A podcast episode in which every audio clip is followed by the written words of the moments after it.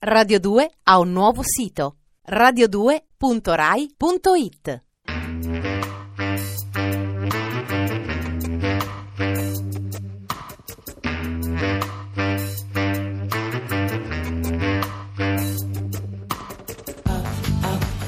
Alle 8 della sera, il racconto delle cose e dei fatti.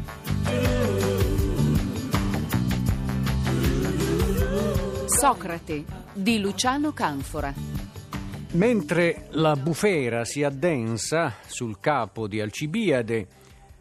che abbiamo lasciato l'altra volta mentre parte piuttosto inquieto alla volta della Sicilia, si forma e prende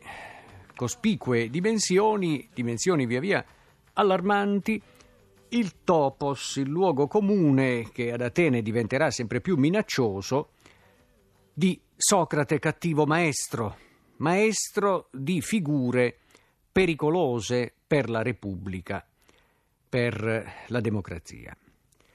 E indubbiamente ce n'era materia per eh, eccitare, aizzare il popolo contro Alcibiade e questo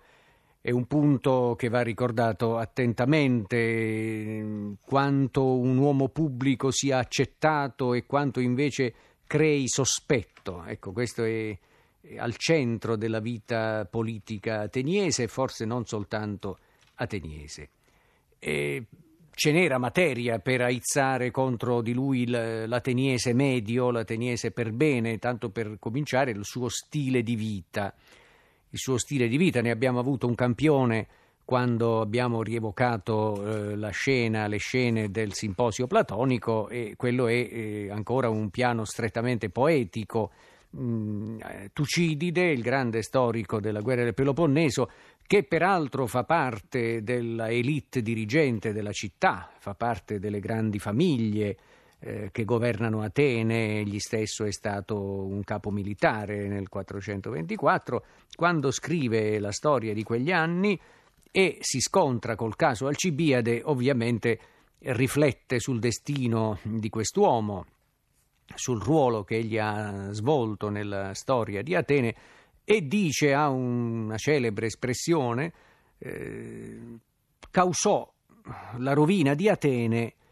per la sua mania dei cavalli. E naturalmente sembra una frase strana che come mai uno che ha la mania dei cavalli determina la rovina della città. E poi precisa subito dopo che appunto la maggioranza degli ateniesi assunse un atteggiamento ostile verso Alcibiade sospettandolo di aspirare alla tirannide grazie al suo stile di vita, di cui anche le grandi spese per allevare cavalli, partecipare alle gare a Olimpia e altrove facevano parte no? dello stile tirannico. No? I tiranni eh, spiccavano per la loro ricchezza, bravura negli sport eh, e così via. E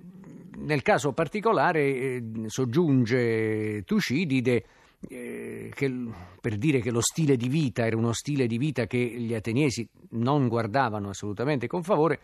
dava fastidio l'enormità anormale da lui praticata in relazione al suo corpo, al suo proprio corpo. È evidente che c'era un'allusione anche alla grande indisciplina sessuale di cui Alcibiade non faceva mistero c'è un'infinita aneddotica su Alcibiade, sulla sua eh, sui suoi eccessi nel bere e negli amori, il famoso episodio che racconta Lisia, eh, nel, che un altro che poi ha frequentato la cerchia socratica, Alcibiade ed Assioco, suo zio, si recano ad Abido e sposano entrambi, in modo naturalmente un po' sui generis, la stessa donna che è una etera, la famosa celebratissima per la sua bravura Medontis. Dalla loro convivenza nacque una figlia e quando questa fu in età di amoreggiare lo fece con entrambi perché ciascuno dei due diceva che era figlia dell'altro. Ecco, questo era un segnale estremo di una disinvoltura che stava a indicare un uomo che non sopporta leggi, che si pone al di sopra di ogni legge, in primis di una legge morale che ovviamente è sentita e difesa dalla comunità delle persone. Quando, questo è ancora più pertinente alle nostre riflessioni, i processi cominciarono a giungere a compimento contro coloro che si erano compromessi con la mutilazione delle erme, questo gesto sacrilego che eh, ha terrorizzato Atene facendo pensare subito che ci fosse il tiranno dietro l'angolo, quando i processi arrivarono a compimento venne fuori che una serie di persone erano condannate perché a torto o a ragione erano state denunciate come artefici di quel sacrilegio e tra questi ci sono Assioco, cioè lo zio di Alcibiade, Fedro, l'amico di Socrate e di Platone, eh, cui si intitola anche un dialogo platonico, Carmide, anche lui eh, nel titolo di un dialogo platonico, ed altri. E quindi questa gente della cerchia socratica era stata poi incastrata, come si dice, giudiziariamente nella vicenda misteriosa e mai del tutto chiarita della mutilazione delle erme. Ci sono, sono, venuti fuori dei documenti in anni recenti, documenti epigrafici naturalmente, dove ci sono, sia pure a pezzettini mal ridotti, come succede nelle epigrafi, in queste lastre di marmo, un po' a, fra- a frammenti, i nomi di questi condannati, ci sono poi documenti che riguardano le confische di cui costoro furono oggetti, essendo stati condannati venivano confiscati i loro beni e veniva segnalato che ad Alcibiade era stato confiscato un letto eh, di forma speciale con due cuscini, uno all'inizio e uno alla fine, e tutti naturalmente ricavavano che di lì si poteva arguire le posizioni erotiche che Alcibiade e i suoi compagni prediligevano, eccetera. Quindi tutto questo, eh, mescolato alla politica, cioè al fatto che chi si comporta così vuol dire che si mette al di sopra della città e degli altri cittadini, ha eh, creato il timore, panico del tiranno. A questo punto è da dire che il tiranno, eh, a furia di evocarlo, poi effettivamente a un certo punto viene fuori.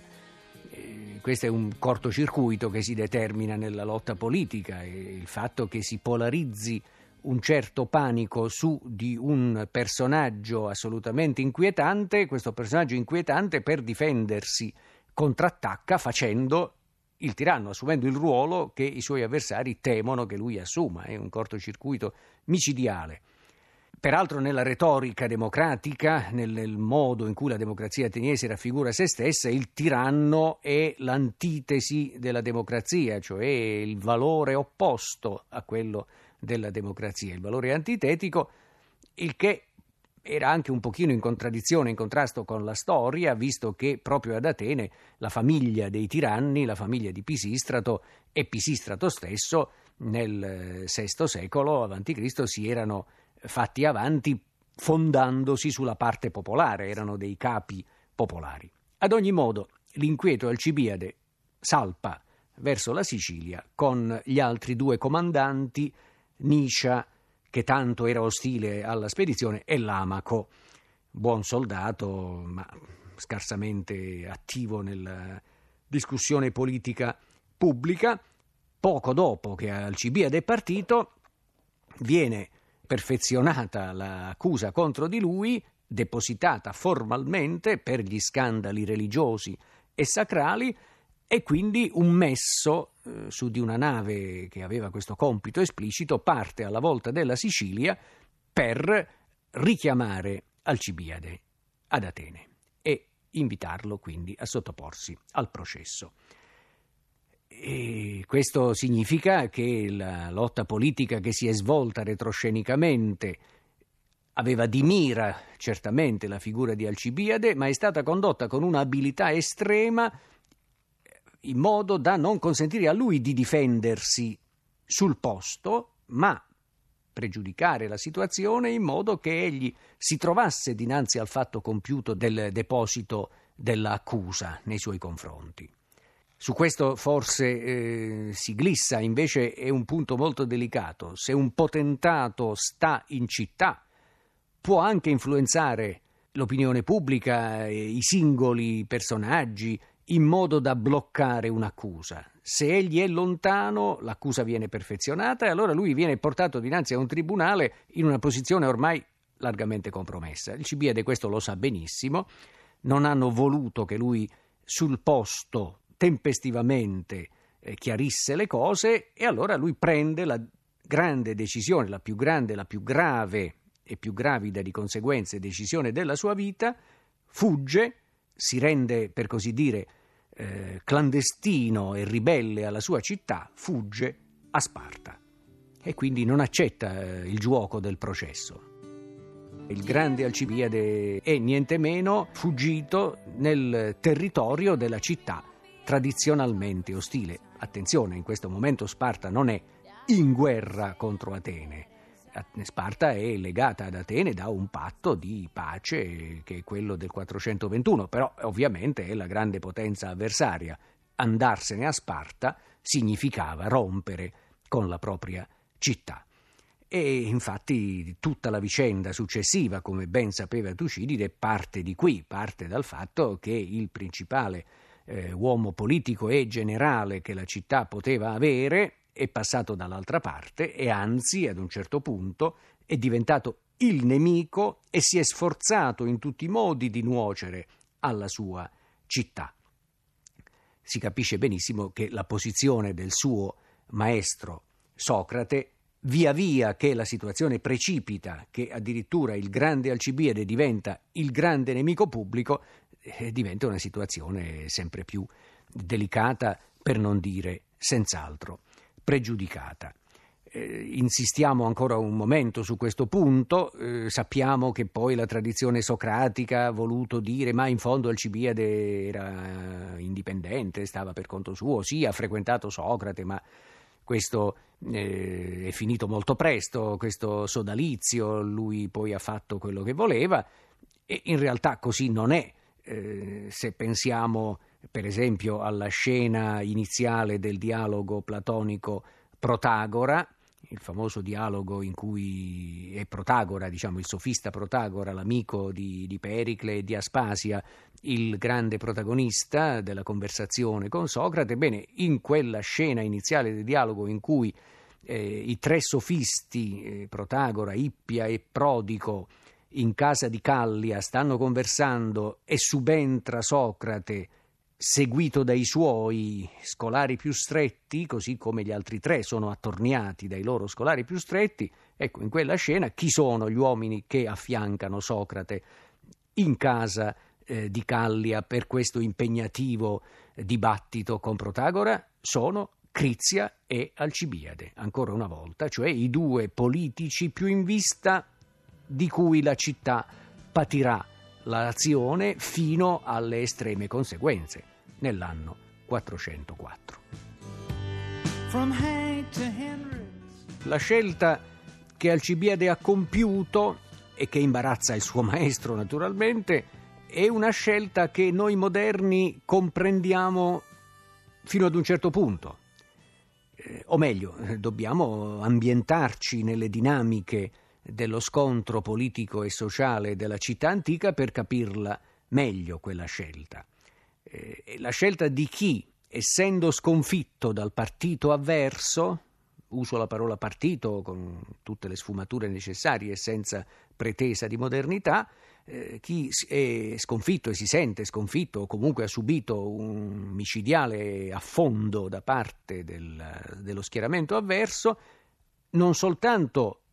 reagisce, ma rompe con la città, cioè ritiene di potersi contrapporre alla comunità in quanto ha un'idea personale della comunità politica. Se la comunità politica mi ha colpito, è nel mio diritto reagire in quanto non vi è una patria comune eh, nella quale riconoscersi se non fin tanto che l'interesse personale è salvo. E questo eh, rientra appunto in un'idea personale dello Stato, potremmo dire, che è caratteristica di questa mentalità eh, della comunità arcaica. Eh, c'è un passo Tucidideo famosissimo in cui Niscia, il comandante delle truppe in Sicilia, per certe ragioni eh, così anche emotive, spiega ai soldati eh, la città non sono le mura, non sono gli edifici, la città sono gli uomini. E appunto, se gli uomini ti sono contro, tu reagisci contro coloro che eh, escludono un eh, personaggio più o meno rilevante dalla comunità e quindi egli è nel diritto di reagire. Se riuscirà a tornare, allora da capo la patria sarà anche sua patria. Ecco, per capir bene il comportamento durissimo che Alcibiade sta per assumere fino a diventare il vero artefice della vittoria spartano-corinzia siracusana contro Atene, per comprendere appieno quel suo comportamento bisogna sempre partire da questa idea personale del rapporto con la comunità. Radio 2 ha un nuovo sito radio2.rai.it